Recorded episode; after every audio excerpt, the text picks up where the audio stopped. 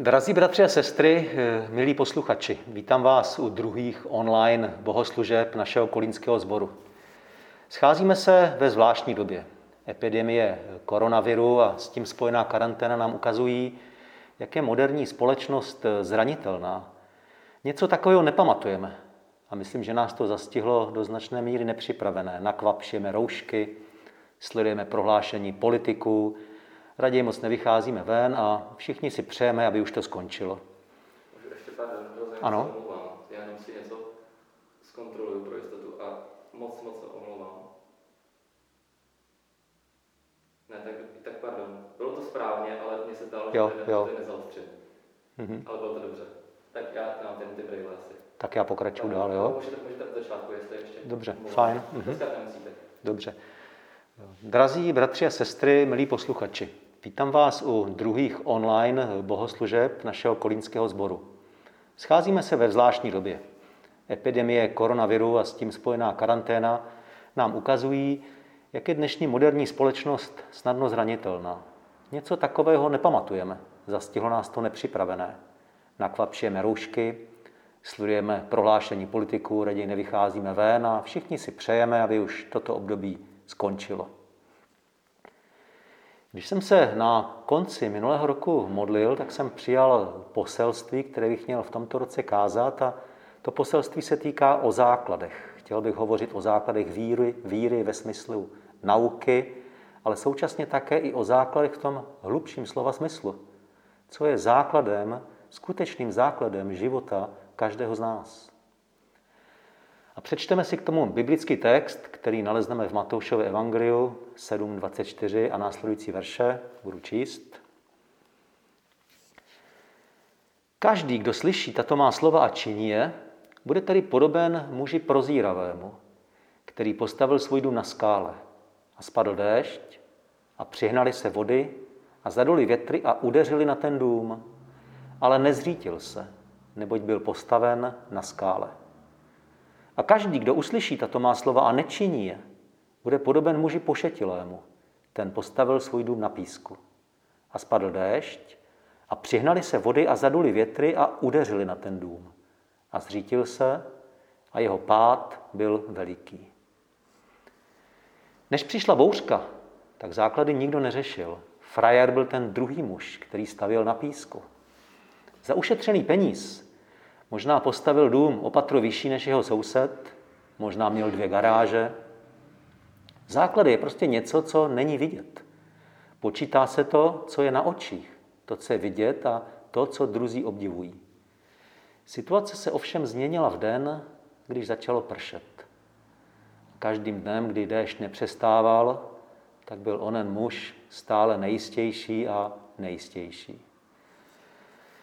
Tento příběh je zároveň i podobenstvím lidského života, života každého z nás. Každý život má svou viditelnou a neviditelnou část. Každý z nás má to, co je vidět a to, co je základem, to, co je skryté. A když je dobré počasí, základ nikoho nezajímá. Důležité je to, co vidíme, to, co můžeme na druhých a na sobě obdivovat. Ovšem ve dnech krize se pozornost zaměří na to skryté, na to neviditelné. Čemu věříme? Co je zdrojem naší síly? Z čeho čerpáme naději? Co je skutečným základem našeho života? Pojďme se na ten příběh o dvou stavitelích nyní podívat podrobněji. Každý, kdo slyší tato slova a plní je. Rabíni tehdejší doby se přeli, zda je důležitější Mojžíšův zákon slyšet anebo plnit. A překvapivě většina z nich se shodla, že prioritu má slyšení a mělo to logické odůvodnění, protože neslyšíme-li, nemůžeme ani plnit. A samozřejmě všichni se shodli na tom, že zákon je potřeba plnit, ale, ale určitou důležitost větší dávali slyšení. Ježíš tady vystupuje jako rabín, používá formulace a myšlenkové postupy, které byly jeho současníkům známy, ale klade nekompromisní důraz na plnění slov. Důležitější je plnit, než slyšet. A zároveň také říká něco, co je nesmírně troufalé, zachovávejte má slova. Co to vlastně Ježíš v tomto krátkém příběhu řekl? Text tohoto podobenství je vzat z takzvaného kázání nahoře. Toto kázání je velice známé a někdy považováno za, nebo tak se nazývá, jako programové vyhlášení Ježíšovy služby. Toto kázání, horské kázání, v historii inspirovalo řadu známých osobností. Jmenujeme například Dietricha Bonhefra, Lva Nikolajče Tolstého nebo Mahatmu Gandhiho a, a další další lidi. Etika obsažená v tomto kázání je obecně uznávána nebo alespoň respektována. Mnohá rčení vešla i do lidové slovesnosti. Každý slyšel výraz blahoslavení chudí duchem, každý ví, že je potřeba odpouštět, každý zná Ježíšova slova o manželství, co Bůh spojil, člověk nerozděluj. Každý ví o tom, že máme milovat nepřátele a rčení nastavit druhou tvář také pochází z tohoto kázání a, a další a další, například modlitba odčenáš nebo neodsuzování druhých, výrok o široké a úzké cestě a další je všechno z tohoto kázání. Toto kázání mělo mimořádný ohlas v Ježíšově době a to zejména díky jeho autoritativnímu projevu. Posluchači srovnávali Ježíše s jinými rabíny a učiteli, které slýchávali mluvit a tehdy byl zvyk, že rabín citoval eh, nějaké ty proslovy a výroky jiných rabínů a doplňoval to svými komentáři, ale, ale tento Ježíš mluvil úplně jinak. A taky se na tom částečně podepsalo opakování takové speciální fráze, kterou asi čtyřikrát opakoval. Slyšeli jste, já ale pravím vám. Tím dával obrovskou autoritu na to, co říká a tím také provokoval dost eh, představitele náboženské a mocné tohoto světa. Ježíš ovšem nepřinášel nové učení nebo nějaké jiné učení, přinášel pouze nový výklad, nový pohled na něco, co všichni od dětství dobře znali. A tak základem tohoto geniálního kázání, které bez nadsázky položilo základy křesťanské a do jisté míry i západní etiky a civilizace vůbec, tak je právě podobenství o dvou stavitelích. Ježíš úmyslně toto podobenství situoval nakonec, na závěr. Někdy se říká to nejdůležitější nakonec. Tím byl mimochodem proslulý i legendární zakladatel firmy Apple Steve Jobs, když prezentoval své technologické novinky, tak občas se stalo, že zcela na závěr řekl a ještě něco. A ukázal něco, co všem přítomným vyrazilo dech. A tak já si představuji, že podobně postupoval Ježíš. Skončil své kázání a když už se zdálo, že už nemá co říct, tak řekl, a prosím, ještě něco. A pak řekl jako bombu, jako pecku právě podobenství o dvou stavitelích, čímž celému projevu dává smysl a naléhavost. Podobenství samotné obsahuje tři klíčové prvky. Dva stavitelé, příval a základy. Podívejme se na ně postupně. Dva stavitele, rovněž můžeme říct dvojí osud, dvojí určení, protože jeden skončil dobře, druhý zle, tak to odráží literární strukturu vlastně celého kázání a konec konců i celých evangelií, protože to dělení na dvě je charakteristické pro novozákonní texty. Jsou dvě brány, jsou dvě cesty, jsou pronásledovatelé a pronásledovaní, je světlo, tma, poklad si můžeme ukládat na zemi nebo v nebi, jsou spravedliví, jsou hříšní. Prostě takováto vyhrocenost na dvojí je pro Ježíšovo vyučování charakteristická. Naše životy se ovšem nezdají vždy černobílé. Jsme zvyklí na odstíny šedi. Je to takové i české rčení, české úsloví, které velebí zlatou střední cestu. Lidé říkají, ano, budu křesťanem, ale v žádném případě, prosím, ne fanatik.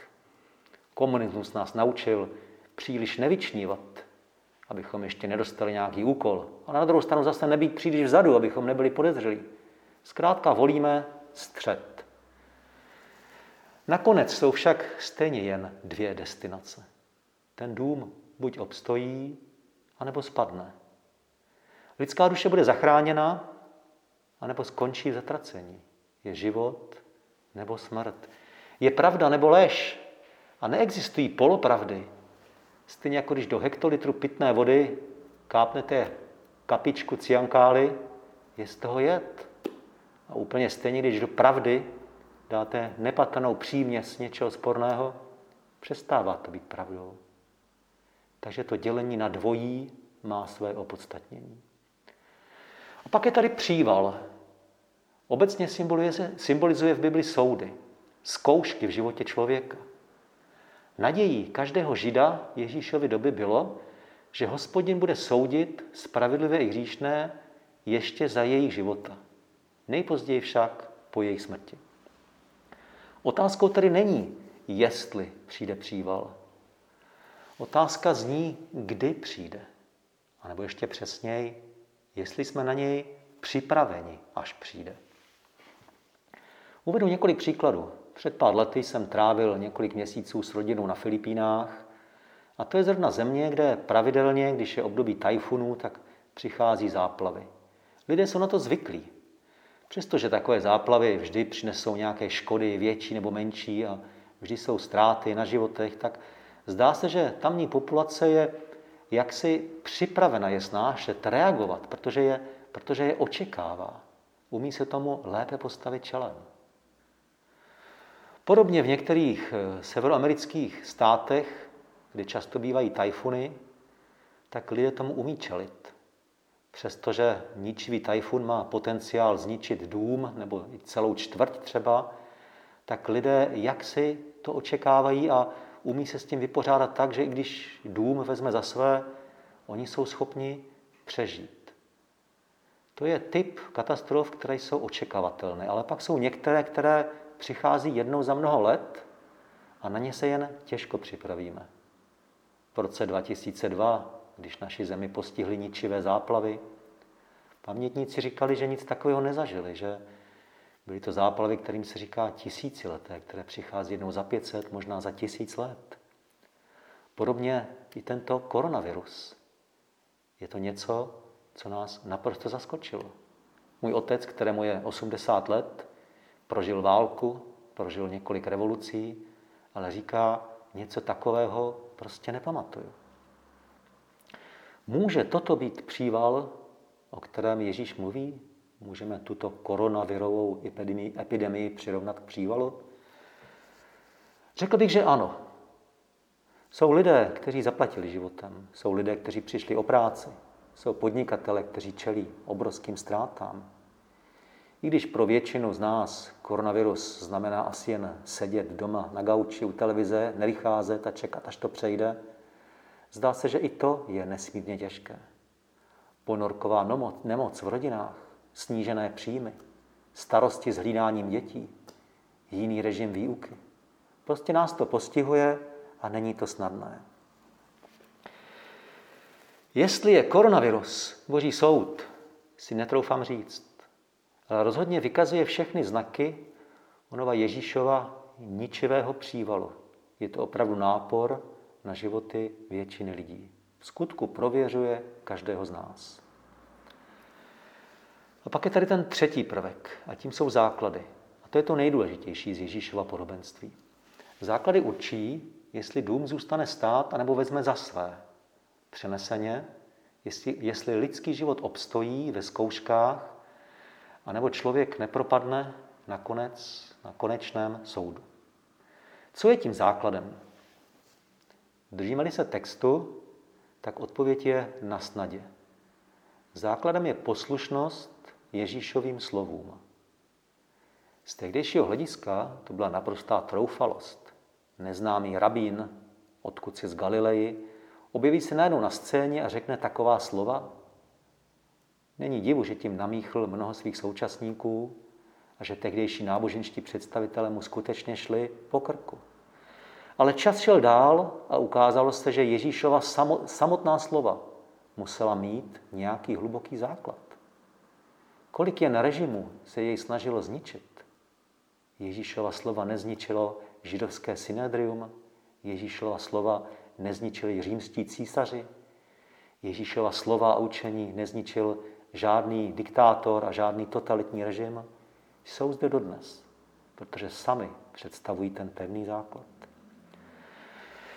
Takže na pozadí dobové diskuze Ježíš řekl, že důležitější je zachovávat, než slyšet.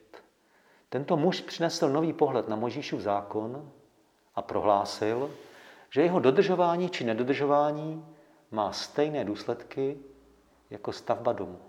Fušovat se nevyplácí. Takže to, o co tady jde, je základ.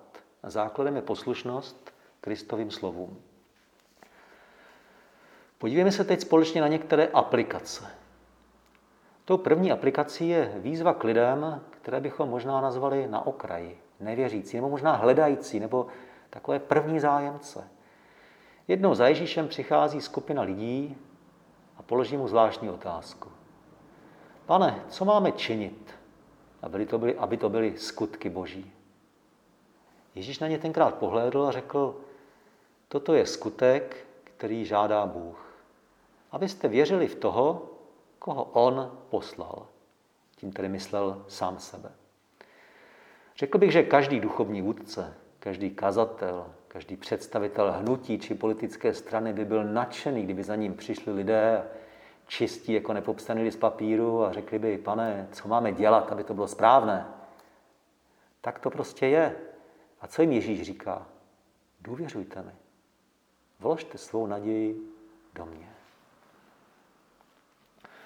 Ovšem i tehdy byli lidé kritičtí a tak mu někteří namítli a řekli, no proč máme tobě věřit? Jaké nám dáš znamení?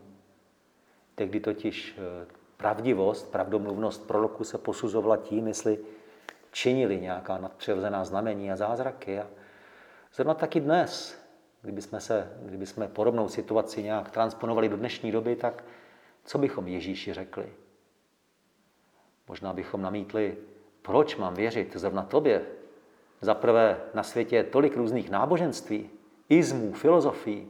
Jak poznám, co je pravé? A za druhé, dneska se přece nenosí něčemu oddaně věřit. Rozhodnout se výhradně pro jednu věc, žít život, to je jako obrovský raut. V jednom koutě si můžeš dát teplý pokrm, v druhém koutě zase studenou kuchyni, jinde jsou dezerty, tady ochutnáš japonské suši, tamhle si nabídneš italskou kuchyni. Hlavně rozmanitost. Na co máš zrovna chuť, to si vem. V tomto bodě chci zdůraznit, že křesťanství není znásilnění intelektu. Neznamená to zavřít oči a bezhlavě skočit do tmy. Takhle si totiž někteří víru představují. Ježíš má jinou odpověď. Říká, pojď a vyzkoušej to. Ježíš nás zve, abychom proskoumali, co učí, abychom proskoumali, jak žijí a smýšlí ti, kteří tvrdí, že ho znají. To ovšem nesnižuje radikálnost výzvy, pouze ji oddaluje. Ježíš skutečně žádá vše. Ve srovnání s rautem jde spíš o jakousi formu diety. Rozhodnout se musíme pro jednu cestu. Ježíš tomu říká stavět dům na skále. Druhá aplikace. Podívejme se na druhou aplikaci, která nás vede k lidem, kteří jsou již nějak obeznámeni se základními hodnotami víry, křesťanství, náboženství, věří v jeho užitečnost, přijímají některé myšlenky, ale nevidí důvod, proč by to všechno měli brát tak fanaticky. To je ovšem jejich pohled, protože skutečně křesťanství s fanatismem nemá mít nic společného. Podívejme se na příběh, který se stal nějakých 50 dní po Ježíšově ukřižování a vzkříšení. Apoštol Petr, ten samý člověk, který ještě před pár dny Ježíše zapřel, najednou stojí před zástupem lidí a hovoří k ním. Ukazuje jim, že ten Mesiáš, kterého izraelský národ po staletí očekával, je právě ten Ježíš a vy nesete odpovědnost za jeho smrt. A zdá se, že lidé jsou tímto kázáním dotčeni. Zaraženě stojí, až pak se z davu ozvou hlasy. A co tedy máme dělat? To je podobný dotaz, jako v tom prvním příběhu. Co máme dělat? Co je v tuto chvíli správné? A Ježíš k ním odpovídá jako k lidem, kteří již něco znají, kteří již něco slyšeli a vede je, jak se zdá, k radikálnímu rozhodnutí. Aniž bychom zabíhali do nějakých detailů, tak Ježíš jim, nebo Petr jim řekne několik věcí. Pokřtěte se, čiňte pokání, připojte se k nám. To je dost radikální. Dovolte mi malou odbočku. Já mám rád vtipné zkratky, protože někdy taková zkratka vydá za tisíce slov. Jedna taková zkratka vyjadřuje, jak se křesťanství v průběhu staletí měnilo. traduje se, že jistý profesor historie vyučoval dějiny křesťanství a pokusil se jednou větou schrnout svůj předmět studentům, které měl před sebou a tehdy řekl, křesťanství začalo v Palestině jako společenství. Přišlo do Řecka, kde se stalo filozofií, pak do Itálie, kde se stalo institucí, pak do Evropy, kde se stalo kulturou a nakonec do Ameriky, kde se stalo obchodem. Vraťme, prosím, křesťanství jeho původní historickou hodnotu. Učiňme jej znovu společenstvím. První křesťané sami sebe nazývali učedníky, protože věděli, že jedině ve společenství se můžou navzájem pozbuzovat, posilovat, učit se jeden od druhého, vzájemně se nějak napomínat a jedině tak můžou vybudovat ten správný základ, který je na skále. A na závěr tady máme třetí aplikaci. Tato je věnována lidem, kteří se za křesťany považují a jsou i do jisté míry dospělí a zralí ve víře. A Pavel napsal v listu Římanům tuto větu. Čtu z Římanům 8.14. Neboť všichni ti, kdo jsou vedeni duchem božím, jsou synové boží. Víte, jestliže výzvou začátečníkům bylo Ježíšovo slovo věřte mi, výzvou lidem, kteří byli do jisté míry obeznámeni, bylo Petrovo slovo čiňte pokání, pokřtěte se, připojte se k nám. Pak třetí výzva je diametrálně odlišná. Poslouchejte Ducha Svatého. Poslouchat Ježíše, to si dokážu představit. Poslouchat Petra, i když to byl člověk, chybující člověk, taky si ještě dokážu představit. Ale poslouchat ducha, prosím vás, jak? Řekl bych to asi takhle. Křesťanství, nebo základ křesťanství není organizace. Není to systém nauk, který se musíme naučit a poslouchat. Základem křesťanství je živý, vzkříšený Kristus, který prostřednictvím Ducha Svatého přebývá v církvi. To bourá i některé zažité představy o církvi. Ano, křesťané drží spolu, schází se, církev v jistém smyslu je organizací, ale přesto odpovědnost je na každém z nás. Každý křesťan má být nositelem Ducha Svatého a tak to nejdůležitější je, co se odehrává ve tvém, v mém srdci. Žádný člověk, žádná organizace, dokonce ani papež, nenahradí přítomnost Ducha Svatého ve tvém srdci. Na co tedy spoleháš? Že jsi ve správné církvi? Že máš správné učení? Že posloucháš správné lidi? Že chodíš pravidelně na bohoslužby? Přispíváš do sbírky? Základem křesťanství je poslušnost. Poslušnost, která je realizovaná přítomností Ducha Svatého ve tvém srdci. Křesťanství je tedy kvalifikováno poslušností duchu. Ti, kteří jsou vedeni Duchem Svatým, jsou synové Boží. Aniž bych tedy zabíhal do detailů, zodpovědnost je kladena na jednotlivce, ne na systém. Ty musíš hledat vedení Duchem Svatým v rámci své církve, v rámci svého vlastního života. Křesťanství je totiž všechno jiného než splynutí s davem. A tak tedy Ježíš mluvil o dvou stavitelích a chtěl tím ukázat, že život si můžeme uspodádat různými způsoby. Můžeme diskutovat o tom, co je nebo není pravda, co je nebo není správné. Můžeme mít rozdílné názory na víru, věčnost, pravdu a další otázky, ale Ježíš zcela pragmaticky říká, že jednou přijde den a příval nebo povodeň prověří, co je a co není správné. A tak do života přichází různé zkoušky. Takovou zkouškou i tato celonárodní nebo dokonce celosvětová koronavirová karanténa. Prověří připravnost národa reagovat, zatřese ekonomikou, vyzkouší naši psychickou odolnost. Některých se dotkne více, některých méně, některých žel fatálně. Mít základ v Kristu neznamená být imunní vůči infekci. Může to ale znamenat schopnost udržet si naději, nadhled, pozitivní postoj. Může to znamenat schopnost nejenom toto období zvládnout, ale i pomoci ostatním, být schopen předávat naději, pozbuzení, praktickou pomoc. A v každém případě to znamená i připravenost na zkoušku všech zkoušek, která jednou přijde do života každého z nás. Protože lidská duše je věčná. A ještě něco nakonec. Křesťanství je ve své podstatě radostné. A proto buďte dobré mysli a rozdávejte kolem sebe naději, lásku a pokoj. Pán Bůh vám požehnej. Amen.